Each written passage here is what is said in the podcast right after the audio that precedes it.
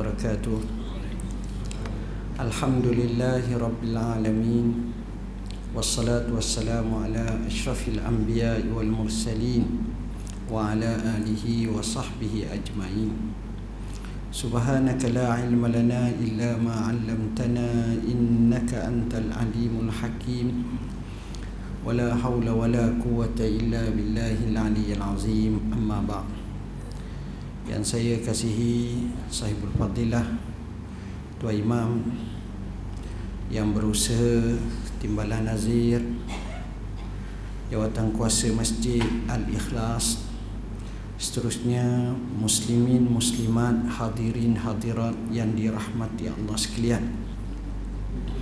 Walaupun masing-masing dengan kesibukan waktu duha Tapi Alhamdulillah kita dapat mewakafkan sejuzuk masa kita untuk sama-sama kita menekuni majlis ilmu. Mudah-mudahan ia memberi manfaat kepada kita semua insya-Allah. Tajuk yang saya nak sampaikan pada pagi dan duha ini adalah tafsir daripada surah Ali Imran ayat 190 91 dan mungkin 192 Firman Allah Ta'ala A'udzu billahi minasyaitonir rajim Bismillahirrahmanirrahim. Inna fi khalqis samawati wal ard nahar la ayatin li ulil albab الذين يذكرون الله قياما وقعودا وعلى جنوبهم ويتفكرون في خلق السماوات والأرض ربنا ما خلقت هذا باطلا سبحانك فقنا عذاب النار مفهومnya dengan nama Allah yang maha pemurah lagi maha pengasihani sesungguhnya pada kejadian langit dan bumi pada pertukaran malam dan siang secara silih berganti merupakan tanda-tanda bagi orang yang mempunyai mata hati. Ulul albab. Antara sifat mereka ialah mereka sentiasa zikrullah.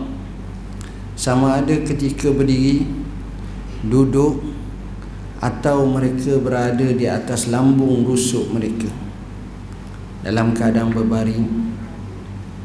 Dan mereka fikir pada kejadian langit dan bumi. Lantas mereka menyatakan wahai Tuhan kami kamu tidak ciptakan ini sia-sia. Maha suci kamu maka selamatlah kami daripada api neraka Hadirin hadirat Muslimin muslimat yang dirahmati Allah. Ayat Quran ini Walaupun kita baca satu ayat, dua ayat Tapi bila kita tekuni maknanya Kita insafi kehendaknya Kita fahami apa yang dimaksudkannya Seterusnya kita menhayati dan tadabur sehingga membawa kepada kita cuba mengamalkannya. Maka sebenarnya ia membawa kepada kebaikan dalam hidup kita. Di sini saya nak ajak tuan-tuan dan puan-puan untuk sama-sama kita hayati ayat ini. Mudah-mudahan dengan dua ayat ini yang kita bacakan tadi akan memberi makna pencerahan pada jiwa kita kefahaman yang jelas pada hati kita sehingga kita menemukan betapa agungnya Allah betapa kuasanya Allah betapa hebatnya Allah yang menjadikan kita benar-benar dalam keadaan kebaikan. Inilah yang kita dambakan dan inilah yang kita harapkan. Allah Subhanahu wa taala menyebut inna fi khalqis samawati wal ard. Sesungguhnya pada kejadian langit dan bumi tuan-tuan kita jarang dengar orang cakap dengan kalimah bahasa sesungguhnya Syekh entah makan nasi dah. Sesungguhnya saya sudah makan nasi. Orang tak cakap itu sesungguhnya saya pergi ke masjid. Sesungguhnya. Jarang orang cakap sesungguhnya. Jadi di sini nak menggambarkan bahasa Quran lain daripada bahasa orang. Bahasa manusia. Kerana Allah ni bukan sifat dia bergurau macam kita buat lebih kurang macam kita. Tengok. Sesungguhnya artinya bila kita baca Quran bila kita tengok Quran bila kita fahami Quran dia seolah-olah Allah sedang berbicara dengan kita. Kerana kalamnya adalah kalam Allah. Quran tu kalam Allah jadi khitabnya kepada kita atau ditujukan kepada kita. Inna fi khalqis samawati wal ard. Sesungguhnya pada kejadian langit dan bumi. Tengok. Kejadian langit. Ini alam ulwi. Alam tinggi Berapa banyak kita tengok bintang Bulan matahari Cakrawala Bima Sakti Semuanya berjalan di atas orbitnya. Kita tengok yang tu pun kita geboh dah. Tak boleh. Hebat. Matahari ini tuan-tuan. Allah jadikan dia tiga peringkat peringkat atas permukaan. Kepanasan lebih hebat daripada bom atom atau nuklear. Kuasa tenaganya. Lapis tengah lagi panas dan lapis hak duduk dalam empuluh tu tengah sekali tu tu yang itu teramat panas matahari yang jaraknya jutaan puluhan kilometer daripada bumi ataupun batu daripada bumi. Tapi cahayanya tak sampai 8 saat. Cepat. Inilah matahari. Allah jadikan matahari itu besar hebat macam itu. Allah Subhanahu wa taala menyatakan bahawa matahari pun mengikut sistem Tuhan. Matahari pun mesti ikut takdir ilahi. Dan matahari tak boleh nak menyimpang daripada apa yang telah ditetapkan oleh Tuhan. Allah berfirman yang kita selalu baca dalam surah Yasin wasyamsu tajri li mustaqarril laha zalika taqdirul azizil alim taqdirul azizil hakim maksudnya dan matahari yang berjalan mengikut atas obit dan paksinya. Yang demikian adalah takdir kehendak. Tuhan yang maha perkasa lagi maha bijaksana. Allah tentu dah. Al-Quranul Karim menyebut macam mana matahari tunduk pada perintah Tuhan. Yang begitu gah, yang begitu hebat. Jadi bila kita tengok kejadian langit Allah. Bintang-bintang di langit Allah sifatkan mereka sebagai masabih sebagai lampu-lampu sebagai pelita-pelita yang menerangi manusia. Dan di antara fungsinya sebagai menjadi alamat dan petunjuk kepada orang yang sedang musafir di laut atau di padang pasir pada waktu malam. Kita tengok pula pada langit ini tak ada satu pun cacat, bocor, gosok tak ada. Allah Subhanahu Wa Taala sebut dalam suratul Mulk kalau dia tengok walaupun berkali-kali kita tengok keciptaan Tuhan penuh dengan kesempurnaan. Itulah yang kita katakan. Sebagaimana Allah Subhanahu wa taala sebut dalam Al-Quranul Karim. Jadi pada kejadian langit luar biasa. Tuan-tuan tengok sebahagian besar di kalangan kita pernah naik kapal terbang bila naik kapal terbang. Rupa-rupanya kapal terbang ni macam kereta.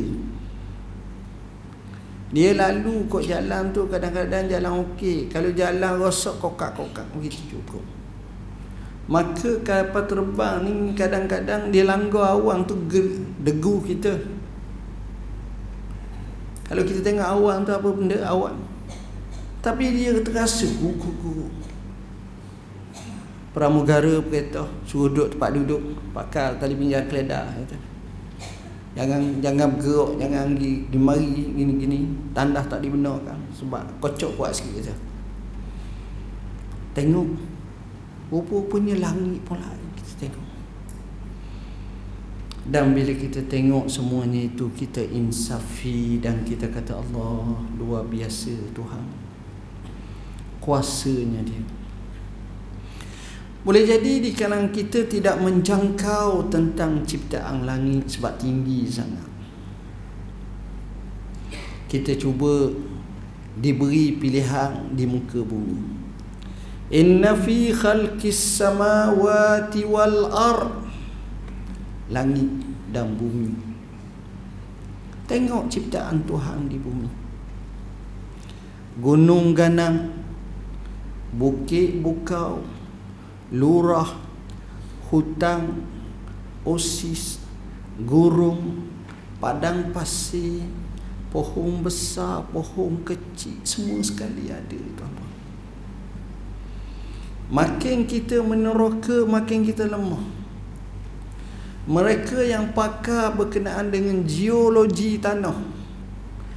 Warna tanah yang pelbagai memaknakannya mereka yang pakar berkenaan dengan persejarahan ataupun prasejarah lama lagi. Mereka tengok binaan piramid mereka boleh meneka dari sudut jumlah tahunan berapa ribu tahun.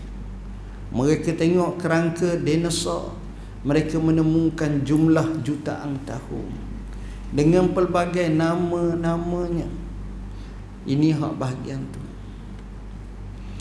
kita tengok orang yang kaji pohon kayu pula hak besar mana tinggi mana pokok hak paling besar macam mana. Mereka akan bertemu. Masya Allah luar biasa ajaib tuan-tuan. Ada pokok yang hidup sampai lebih pada 1400 tahun. Ada sepuh pokok kat dungung ke mana. Berapa pemeluk. Tua pada nyang nyang nyang nyang kita. Empat kali nyang kadang-kadang tu. Lama pokok tu besar sungguh. Tengok tengok ya Allah luar biasa. Tengok di bumi apa benda kita tengok? Masya Allah. Tapi kadang-kadang kita tak pernah mikir. Tuan-tuan mikir dah air sungai. Ni ada sungai dia Malaysia. Iman sebut saya kat sungai tu kata. Air sungai ni kadang-kadang dia gerak ke hulu, kadang-kadang ke hilir.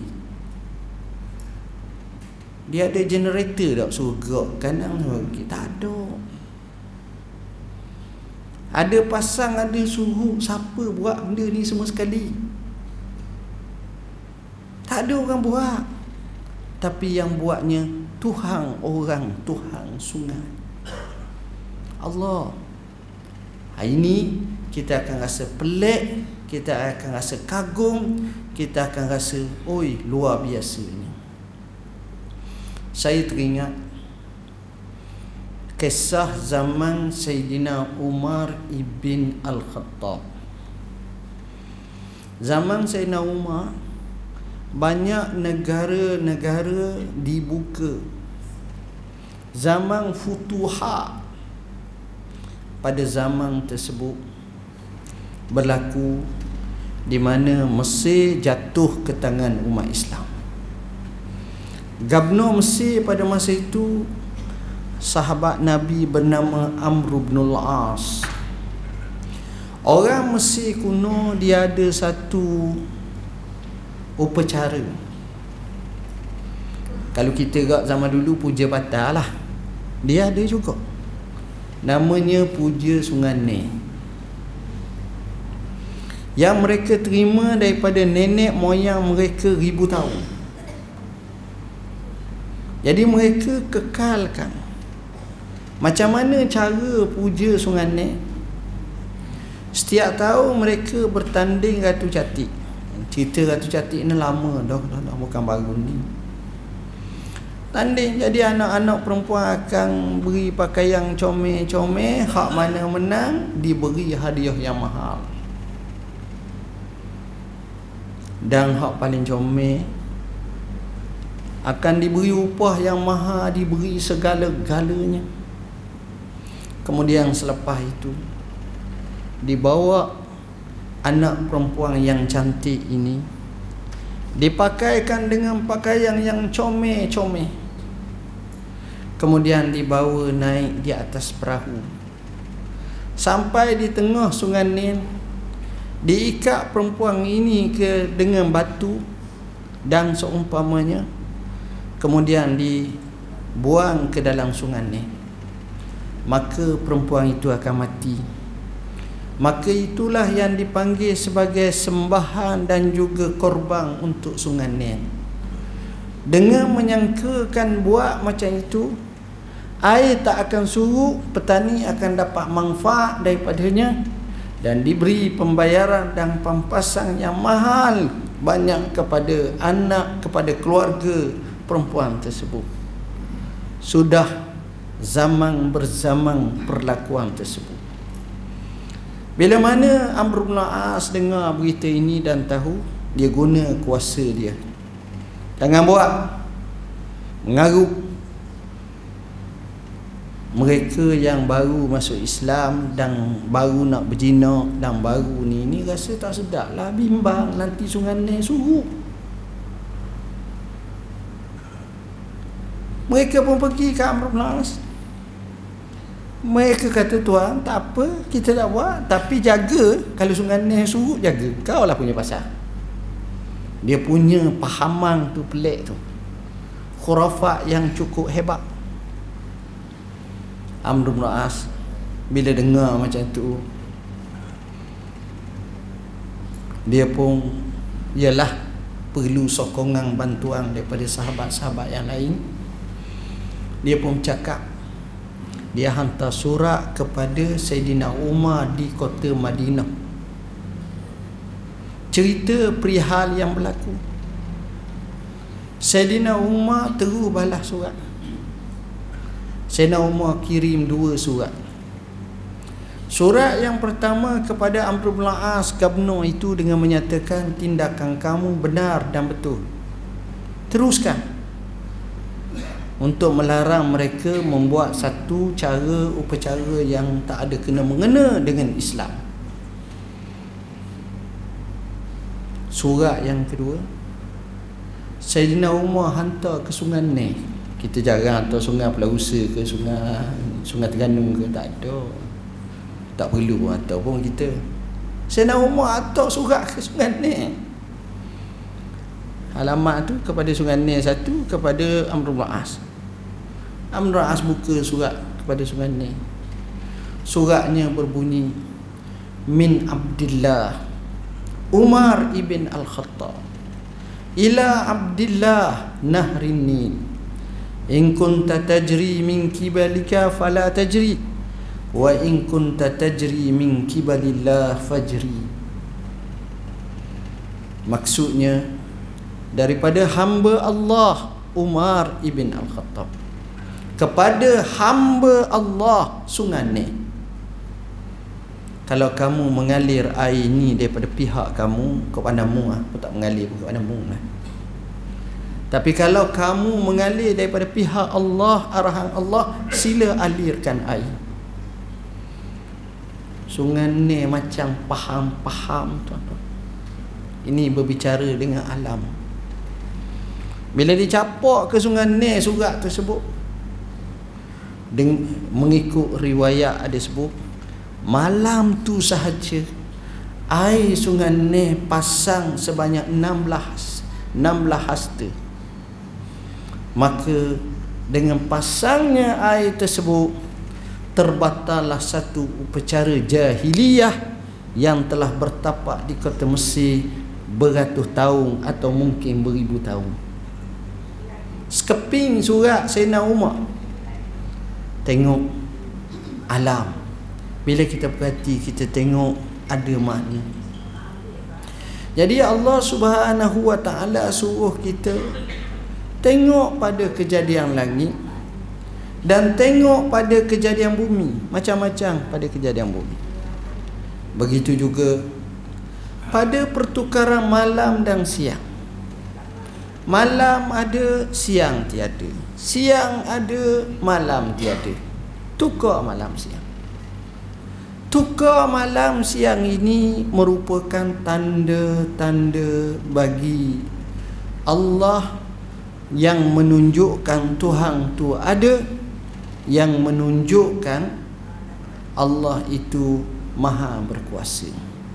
Kita ambil mudah lah. Kita mari masjid kita tengok lapu nyala ni lapu tu nyala. Boleh tak kita kata tu dia memang semula jadi memang ada gitu dah semua. Tak ada apa kalau orang cakap gitu orang tak boleh terima. Tapi orang akan kata Tok Bila Tok Iman You siap timbalan nasi Dia pergi buka suih. Ada orang tu kan buat. Takkanlah matahari, bulan, bintang, tukar malam dan siang Semula jadi tak ada yang menciptakannya Logik ke? Sekadar lapu berapa sennya harga tak siapa pun 14 ribu biasanya. 100 riyal 50 riyal ke tengok. Ada juga tukang bicik tukang buat itu. Malam dan siang tak ada. Mana mungkin? Maka Allah. Sebab itu ditutup dengan kalimah la ayatin li ulil albab. Menjadi tanda-tanda bagi orang yang ada mata hati macam mana orang yang ada mata hati? Orang yang ulil albab ni orang yang cerdik. Cerdik ni perkara tu namanya subjektif. Macam-macam kita kata cerdik. Kadang-kadang kita tengok orang tu pandai menipu. Eh cerdik dia. Kena nipu ada orang tu saya dengar cerita kaki bertaruh. Faham tak mana bertaruh suka bertaruh dia di kaki bertaruh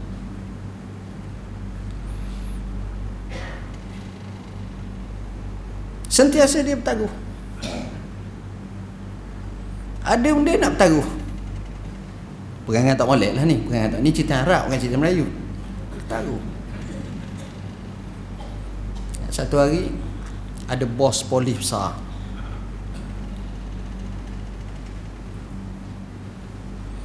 Boleh kata Mung ni duk main bertaruh semua ni Apa perangan ni Marah polis ke dia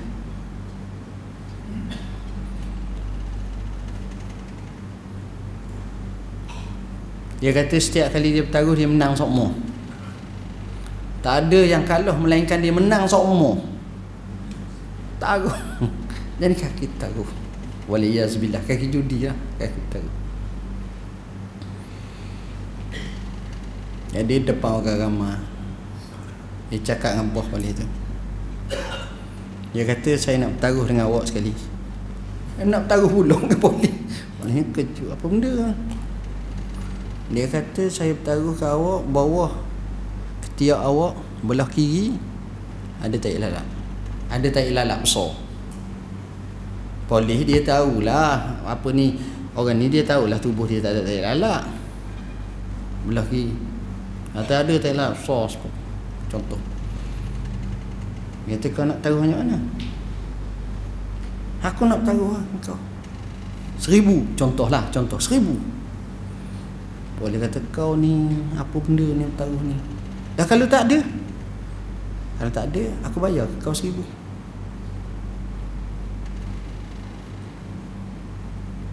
Kau pasti ke? Pasti ya. Boleh kata banyak. Kau ni main taruh gini-gini. Kau faham tak? Tak, tak apa. Nak taruh. Seribu kau bayar. Contoh-contoh. Saya tak ingat angka tu. Tapi cerita tu benar lah. Cerita tu ah, ada kisah. Hang tahu Wah dia kata mana boleh Tak benar kau habis duit ni gini gini Sedangkan dia kata dia menang semua kata kata Perangai Akhir boleh kata kalau kau sanggup Kita buat agreement Kita sanggup Kita buat betul-betul ha, Masa tu kita akan tunjuk pada kau.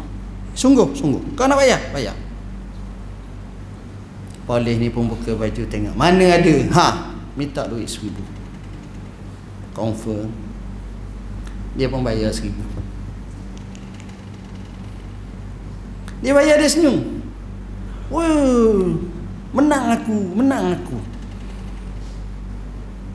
polis pun tanya apa pasal menang sebab aku bertaruh dengan orang lain kalau boleh buka baju polis tu aku dapat sepuluh ribu dia dah lagi tak ada dia untung sembilan ribu lagi dia taruh pula dengan orang lain dia kata Aku nak pastikan orang tu tu boleh tu buka baju. Kalau dia boleh buka, aku dapat RM10,000. Kalau tak buka, siapa dia boleh menang juga? Dia untung lah. Ah jenis perangai. Perangai itu tu tak tak mau macam tu. Baik selingan je lah.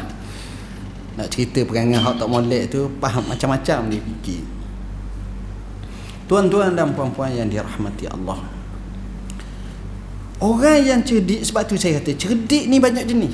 Nipu orang pandai oh, cerdik ni nipu. Cerdik dia oh, skin cepat kaya. Ha, orang kita selalu suka masuk skin cepat kaya. Tak payahlah. Kalau nak tukar tukar skin cepat makan roti kaya. Ha tu okey.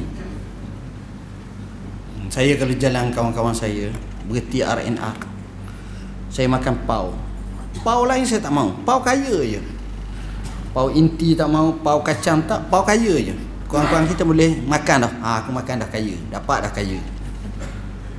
Ha, jadi skin cepat kaya bahaya. Orang kata negeri mah ni gini-gini. Hang sendiri mah pun tak kenal.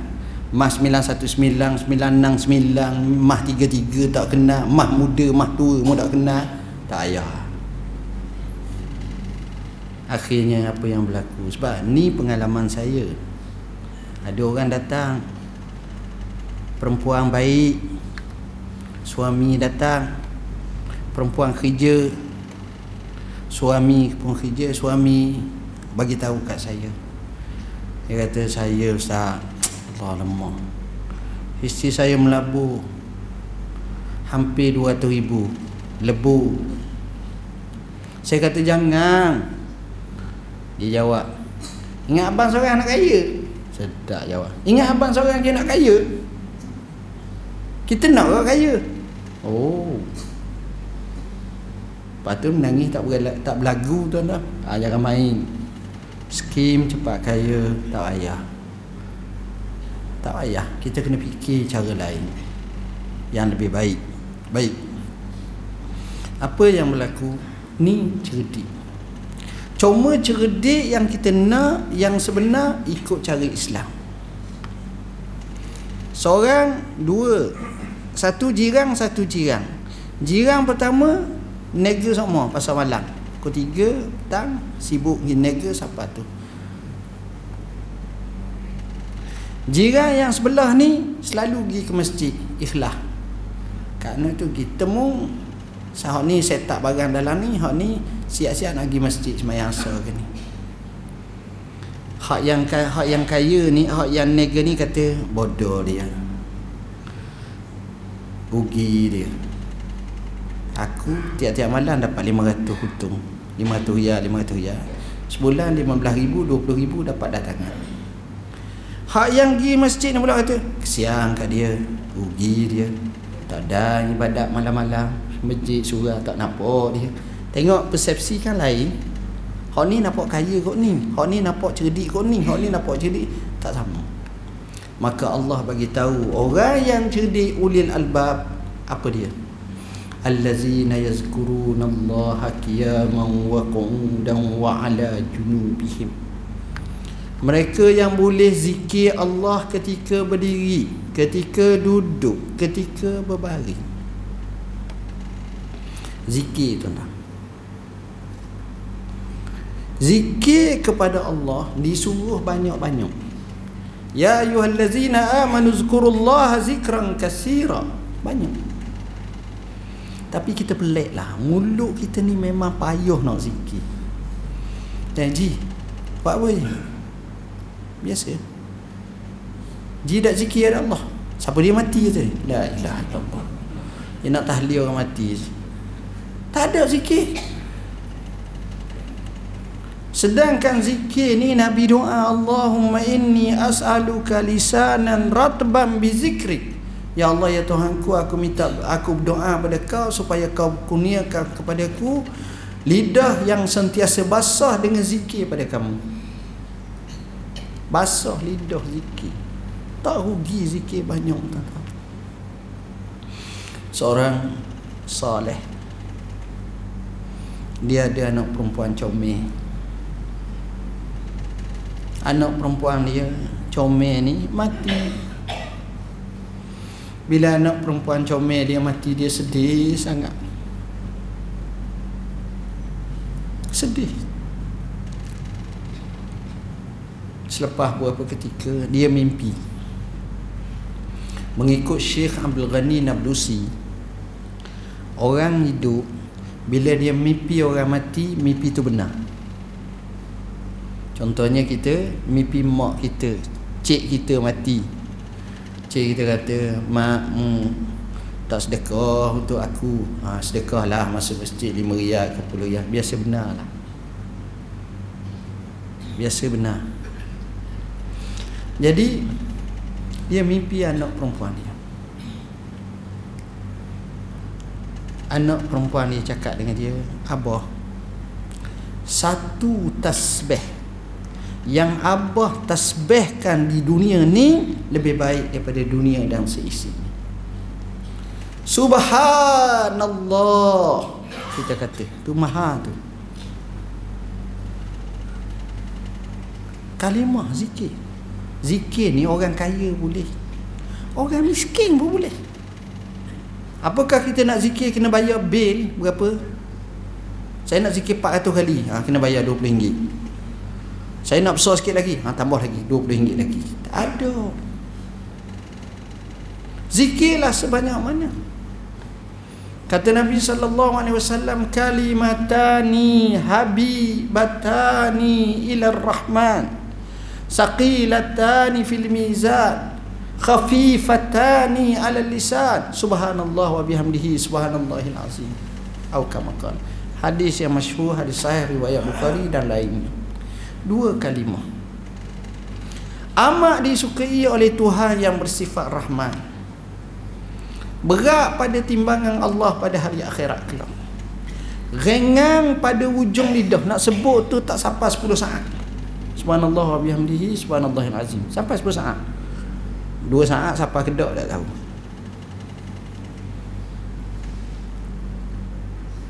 subhanallah wa bihamdihi subhanallahil azim Dua ni Allah lebih suka berat timbangan dan juga rengang pada ujung lidah. Kita zikir tak tuan-tuan? Zikir banyak-banyak. La ilaha illallah dan sebagainya.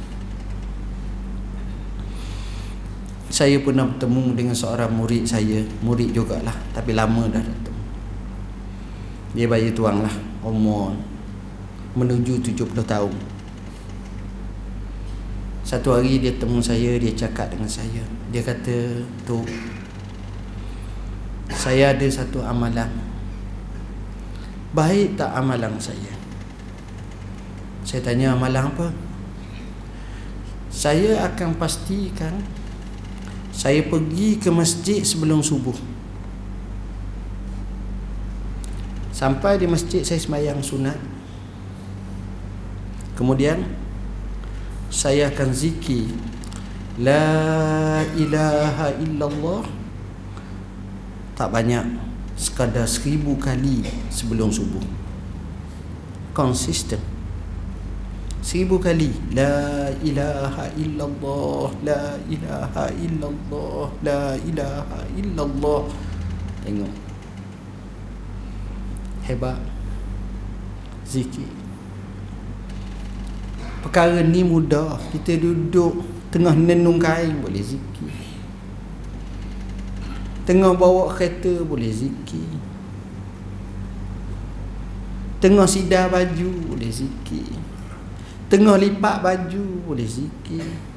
Tengah masak boleh zikir. Macam-macam boleh zikir. Dan zikir ni bukan mesti bertepik, tak. Slow pun zikir. Subhanallah, subhanallah, subhanallah, alhamdulillah, alhamdulillah, alhamdulillah, Allah akbar, Allah akbar, Allah akbar, Allah akbar, la ilaha illallah. Zikir. Banyak zikir. Jadi nak ceritanya kenapa Allah kata zikir masa berdiri, zikir masa duduk, zikir masa bagi. Maknanya zikir ni kena jadi satu agenda hidup kita. Nak kenal orang tu baik, apa telucuk mulut dia? Nyupos kanoh, maki amu ataupun selalu sebut la ilaha illallah subhanallah subhanallah. Allahu akbar Allah. La ilaha illallah. Gitulah zikir dia kalau sebut bagus. Dan setiap satu zikir tu ada maknanya ada kedudukannya ada fadilatnya ada keistimewaannya. Sebab saya bukan nak ceramah tajuk zikir tapi sebagai contoh. Rasulullah sallallahu alaihi wasallam bersabda la haula wala quwata illa billah kanzum min kunuzil jannah. Sebutan la haula wala quwata illa billah boleh tambah ya ali azim. Itu merupakan satu gedung daripada gedung-gedung syurga. Bahasa mudah sebut sekali dapat satu jaya. Nak sebut apa kali? Ustaz bukan jaya. Kedai rucik sebuah pun tak apa dah ni main jaya. Sebut sekali dapat satu jaya. Sebenarnya kanzum min kunizam bukan satu jayang lah. Jauh lebih besar tapi nak napok. Nak nak nak rayak mudahnya besarnya kelebihan di sisi Tuhan. Jauh lagi besar. Tu takribul azhar nak beri kefahaman. Tu je. Allah Subhanahu wa taala sebut mereka zikir pada Allah. Kedua wa yatafakkaruna fi khalqis samawati wal ardh mereka fikir pada kejadian langit dan bumi. Mereka fikir. Apa makna mereka fikir? Fikir ni tuan-tuan maknanya kita kadang-kadang fikir tapi fikir tak habis. Banyak saintis fikir fikir tak habis. Banyak academician fikir fikir tak habis maksud fikir tak habis apa dia? Dia kaji matahari panahnya suhunya dia punya ledakannya dia meletusnya dia daripada berapa juta tahun dia dia dia dia dia. Tapi tak pernah sampai yang menciptakannya Allah Dia fikir sejarah dia pergi ke Mesir dia tengok piramid. Wow, besarnya piramid ni zaman siapa dia? Zaman Ramses ke berapa? Zaman raja macam mana? Berapa ribu tahun dah. Bongkahnya besar macam mana? Ngakak macam mana ada sungai? Macam mana dia guna Bani Israel untuk kerja gini, gini. Wow, hebatnya dan dia termasuk dalam tujuh ajaib dunia. Diam, diam, diam. Tapi tak pernah fikir bahawa tuan piramid tersebut mati. Yang kekal Allah. Allah nak tunjuk kita kesan tu keangkuhan kebongkahan manusia hebat pun habis tak ada apa satu. Apa kata Firaun? Alaysa li mulku misra wa hadhihi al-anharu tajri min tahti. Tidakkah aku mempunyai kerajaan Mesir memiliki? Sungai mengalir empangan sungai ni semua bawah kuasa aku apa berlaku? Tak ada apa. Daripada situ kita faham. Kita fikir tuan-tuan. Maknanya fikir biar kita insaf sampai sebagaimana kata pujangga Arab wa fi kulli shay'in lahu ayatun tadullu ala annahu wahid pada setiap sesuatu menunjukkan tanda bahawa Allah itu bersifat maha esa. Kita temu Tuhan itu nak kemudian Rabbana ma khalaqta hadza batila selepas zikir selepas fikir betul-betul dia boleh buat satu rumusan. Apa dia? Dia kata wahai Tuhan kami kamu tak ciptakan ini sia-sia fikir punya fikir ada tujuannya. Kadang-kadang kita tak nampak tapi sebenarnya penuh dengan hikmatullah. Dan kita tak faham hikmatullah melainkan selepas kita menekuni lama baru kita faham. Cerita seorang nabi zaman dahulu. Dia kata wahai Tuhan tunjukkan kepadaku keadilanmu. Aku nak tengok aku nak faham. Lalu Allah wahyu kepadanya Pagi esok kau jalan ke arah Biang Kau pergi ke satu tempat Tempat tu kau akan temu satu batu besar. Kau sembunyi di belakang batu. Di bawah batu tersebut Ada tebing Sampai kepada sungai. Kau hanya tengok Jangan kata apa-apa Jangan buat apa-apa. Tengoknya. Maka di situ kau akan tengok keadilanku. Dia pun tengok batu dia pun duduk. Tunggu pertama datang seorang muda. Dengan kudanya. Bawa satu uncang. Berhenti kuda dekat air letak uncang dia minum air kuda dia minum air. Sudah minum rasa puas. Maka pemuda ini lompat atas kuda kemudian pergi terlupa nak bawa bawa balik uncang tu. Habis kisah kemudian datang pula yang kedua seorang budak kanak-kanak. Berhenti kat sungai. Minum air. Sudah minum air tengok uncang. Ambil uncang bawa balik. Habis kisah kemudian datang pula yang ketiga seorang lelaki buta tua.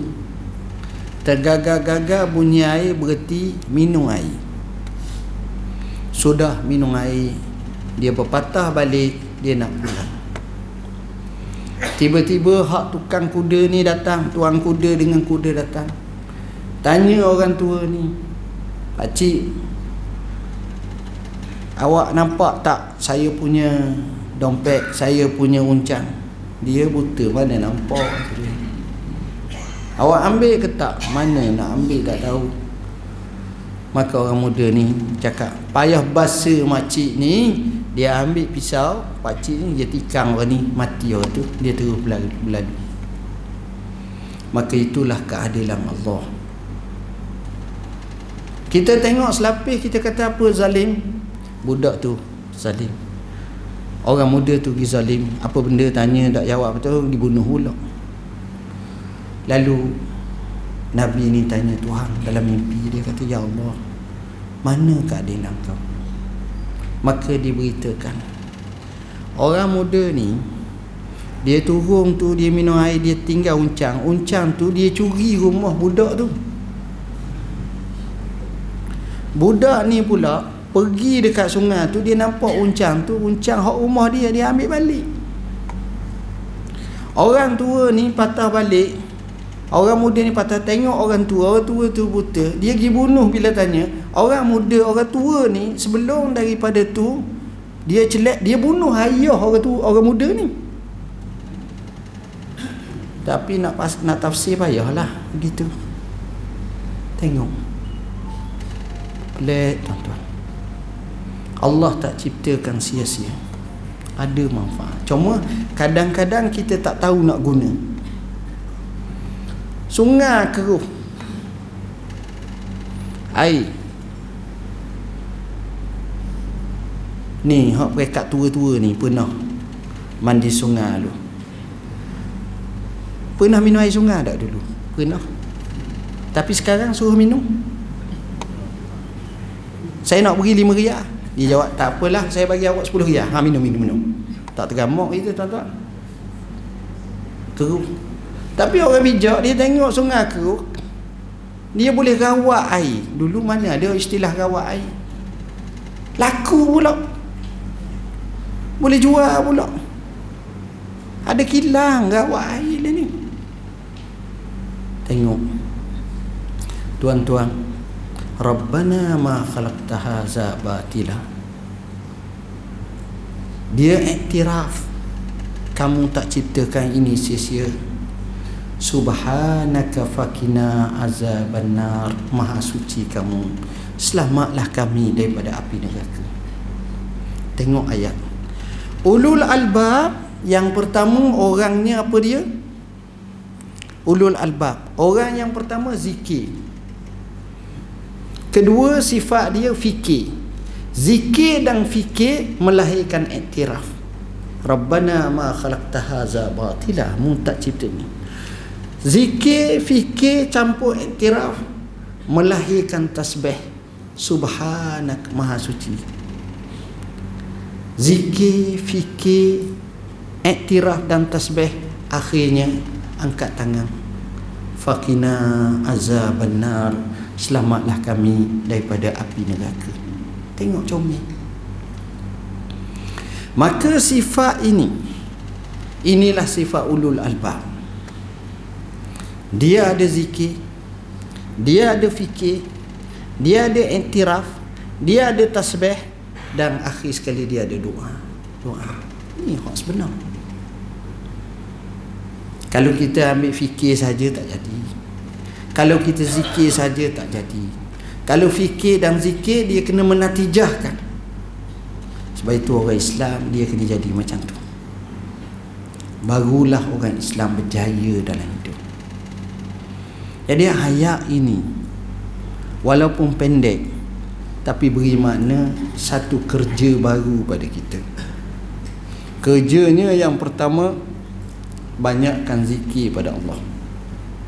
Banyak zikir. Tak rugi tuan-tuan. Tuan-tuan manusia ni ghalibnya dia akan mati ghalibnya bukan wajib. Ghalibnya dia akan mati berdasarkan apa yang paling banyak dilakukan atas muka bumi. Kalau jenis orang suka belagayang Maka mati dia pun Dekat-dekat masa belagayang kot. Ada minggu lepas Dua tiga, dua tiga minggu lepas seorang tu Dia pergi belagayang Dia lari Terjun sungai mati. Berlaku. Ada orang tu Dia ulat teket Mati pun ulat tiket kok. Tanpa saya sebutlah Orang cerita kat saya. Ada orang tu Jadi alung. Bukan alung angung haji Alung beri pinjam kat orang Mati pun Kealungan dia tu lah Alung dia selalu sebut zih wastadih wastazih. Bahasa Parsi lebih kurang 10 20 30 mana mak aku nak pinjam kau. Ha itu 10% dia ini 30% Allah kau. 30% aku peminjam tegang kau. Okey okey 20% Allah rakan 20 10 orang ngajak ngucap asyhadu an la ilaha illallah atau la ilallah dia 10 20 30 terbawa-bawa tuan-tuan. Tengok pak de mak de pak mak mak mak lima gajing pergi masjid. Orang kata tu imam mak lima mati dah. Mati dah. Bila masa nak ambil wuduk tadi ha tengok. Nak ambil wuduk pergi masjid tu baru balik masjid baru nak pergi masjid tengok. Sebab apa? Sebab dia budaya dah macam tu. Jadi kita ni kalau budaya hak molek mati pun hak molek. Macam tu. Ya jadi zikir banyak-banyak. insya-Allah. Kita kalau kita zikir banyak-banyak tuan-tuan tak mesti kita mati pun berdasarkan kita zikir cerita yang saya baca seorang tok guru. Seorang tok guru ni dia ngajar anak murid dia. Satu hari tu dia balik dia nampak ada anak burung seekor. Dia ambil anak burung tu. Dia bela anak burung tu. Anak burung tu besar. Jadi bapak burung dah dan dia ajar anak burung tu sebut la ilaha illallah Jadi anak burung tu, burung tu temu dia la ilaha illallah. Angguk la ilaha illallah. Ah, la ilaha illallah. Oh, la ilaha illallah. La ilaha illallah sama. Bagus burung. Jadi tok guru ni sayang burung. Balik temu, ha, la ilaha illallah. La ilaha illallah. Ha, burung ni dia ajar la ilaha illallah. Banyak. Temu la ilaha. La ilaha illallah. Kejut la ilaha illallah. La ilaha illallah. Burung ni bagus sangat. Saya sayang burung tu. Buat main. Sampailah satu hari Dia balik Dia tengok burung dia La ilaha illallah Suka Ada seekor kucing Entah dia tak perasan Tiba-tiba Si kucing itu menerkang pada burung dia Cedera parah Dengar bunyi burung dia tu Kesakitan. Dia pergi Dan kucing tu lagi. Tengok terkulai berair mata. Burung dia. Selepas beberapa ketika burung tu mati. Mati dia pun sedih dia pun tanam burung dia. Sejak hari tu perangai dia berubah. Dia tak suka. Dia pergi ngajar sudah ngajar Syria balik senyap Hari pertama macam tu, hari kedua macam tu, minggu pertama macam tu, minggu kedua macam tu, bulan pertama macam tu, bulan kedua macam tu. Jadi anak murid kata, doa lalu sangat tu. Sayang ke burung sampai tahap tu, no, macam mana? Siang kita cari burung lain ya, bagi tu. Anak murid pun pergilah rumah tu guru guru pun senyap je. Lalu anak murid ni pun cakap Tok Guru minta maaf banyak lah kami ni Tok Guru Tapi kami mengesani Tok Guru Berlaku perubahan dalam hidup Tok Guru Selepas mati burung Tok Guru tu. Boleh kalau ada kita boleh beli Kita boleh cari burung lain Tok Guru Tak apa tu. Tok Guru sedih lagi ke Burung tu mati. Tengok Guru jawab. Anak-anakku kau tersalah anggap kepadaku. Kau tersalah anggap. Kau rasa aku sedih atas mati burung aku? Betul aku sedih. Tapi aku dapat satu pengajaran yang cukup bermakna iaitu burung aku ni Aku gelak ke, aku bunyi ke, aku ak ke, Aku buat coket ke La ilaha illallah La ilaha illallah. Tapi aku rasa pelik. Bila mana dia nak mati Dia tak sebut La ilaha illallah. Yalah burung tak makan laf Burung tak makan. Dia tak sebut. Walaupun dia tengok aku.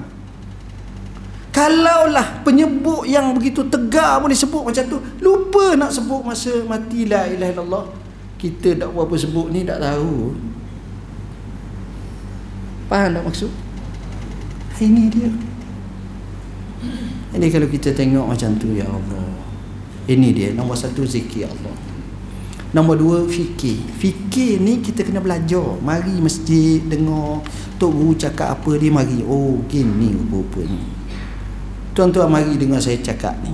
Boleh jadi tuan-tuan dapat satu Atau dua ilmu baru Oh gitu rupanya. Dah kalau kita mari tiap-tiap malam Dengan ustaz ni ustaz ni Berapa banyak kita dapat?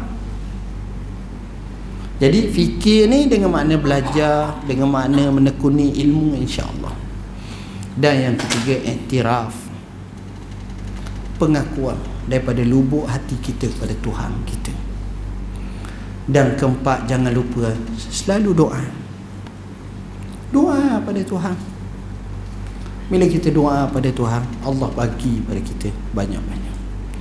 Jadi sekarang itulah Tazkirah ringkas saya Slow tak slow pun sejam dah. Saya ingat nak buat 4 jam Tapi kerana masa tak sempat sangat. Siang kat tuan-tuan juga Kalau 4 jam. Ada kambing golek? Kalau ada boleh lah ha, Tak ada tak apalah. Cukup lah setakat tu. Ha, Cuma secara suka tak suka Saya suka sebut begini Surah-surah kita Masjid kita ni Ini kepada timbalan kita Ketua ke. Kalau boleh ngajar kena ada jamu sedap-sedap. Ni saya cerita pengalaman saya. Saya setiap hari Sabtu dan dan hari Ahad saya mengajar kuliah duha. Waktunya tak panjang 8.30 9.30 lajak 8.45 9.45 sejam je. Buku banyak baca. Buku baca baca kitab lah. Baca kitab. Macam hari ni kerana saya tak ada Semalam saya tak ada Ada wakil lah ganti saya. Orang yang datang lebih ramai pada sini. Ramai. Kat 300 orang dia Ngajar ni Saya tengok Selepas ngajar ada makan. Saya kata pada mereka Setiap 2 bulan sekali Kami golek Kami bakar Memang kami bakar Bukan bakar kambing Kambing dah bakar dah Kami bakar Ni hak tengah golek. Mula-mula buat seko, tak cukup seko. Perempuan marah, tak cukup. Akhirnya buat dua ekor. Makan. Bila adanya kambing bakar mah, kena ingat jemaah ramai. Jadi saya dapat idea nak suruh jemaah ramai kambing bakar. Cuba buat sekali. Dan cara tak payah. Caranya kita ada tabung. Tabung tu bergerak. Kadang-kadang defisit tak cukup 400 ya. Saya bagi tahu. Saya kata kita defisit 400 ya, kita pakai bagi lah sikit orang. Saya pun bagi 10 riyal, 20 riyal orang ni bagi 10 20 riyal orang ni bagi cukup. Dan tak pernah berhutang lah Lepas ada tu berhutang Minta maaf lah berhutang 4,000 dah kita tak bayar Tak ada Dan masing-masing senyum je Dan mereka sanggup beratur bersabar ketika ambil kambing Senyum nak ceritanya seronok kalau macam tu. Tapi kalau mari belajar gini saja dia tak lain, dia lain. Kalau buat tu tak apa. Bajet sekejap je. Ha, cuba. Kita sebut macam tu pun pecah liur dah. Ha, dia kalau macam tu lah tu memang sedap sangat. Tuan-tuan dan puan-puan yang dirahmati Allah bersama kami ni banyak buku-buku yang tuan-tuan mungkin dapat manfaat di belakang sana hukum solat duduk atas kursi. Ni pun kita boleh tengok. Macam-macam. Kita nak duduk atas kursi betul cara macam mana sembahyang. Baitul Maqdis yang ini pun penting. Saya pergi ke Azhar baru ni 16 Januari bincang buat resolusi Syekhul Azhar macam-macam. Solatmu baikilah. Buku ni kita kena tengok. Revive balik tentang solat kita. Hadis 40 hadis ni kalau boleh jadikan buku di rumah kita. Setiap orang setiap keluarga beli buku ni baca depan anak-anak. Kurang-kurangnya kita khatam 40 hadis 50 hadis dalam buku ni Imam Nawawi. Saya susung hampir 20 tahun tuan-tuan. Dan buku ni antara best seller buku ni. Buku ni paduan panduan hadis Nabi oleh Imam Nawawi. Kita dalam hidup nak kena pasti halal dan haram juga kena jaga tuan-tuan. Dr. Yusuf Qardawi yang kita terjemah dan sebenarnya kita nak jadi orang yang terbaik. Jadi sekadar itulah tazkiyah ringkas saya. Mudah-mudahan ia memberi manfaat kepada kita semua. Mohon maaf tentang solat duha ni. Saya sebenarnya syurkan buat seorang-seorang. Dalam mazhab syafi'i rahimahullah solat yang disunatkan berjemaah lima solat. Solat hari raya idul fitri. Solat hari raya idul adha solat gerhana matahari solat gerhana bulan solat terawih dan solat witir pada bulan Ramadan. Tapi hak lain afdal sekali-sekala boleh lah. Tapi afdalnya solat yang sunat-sunat lain dipanggil sunat hanya seorang-seorang. Tapi sekali-sekala tak apa sebagaimana saya kata. Wallahu a'lam.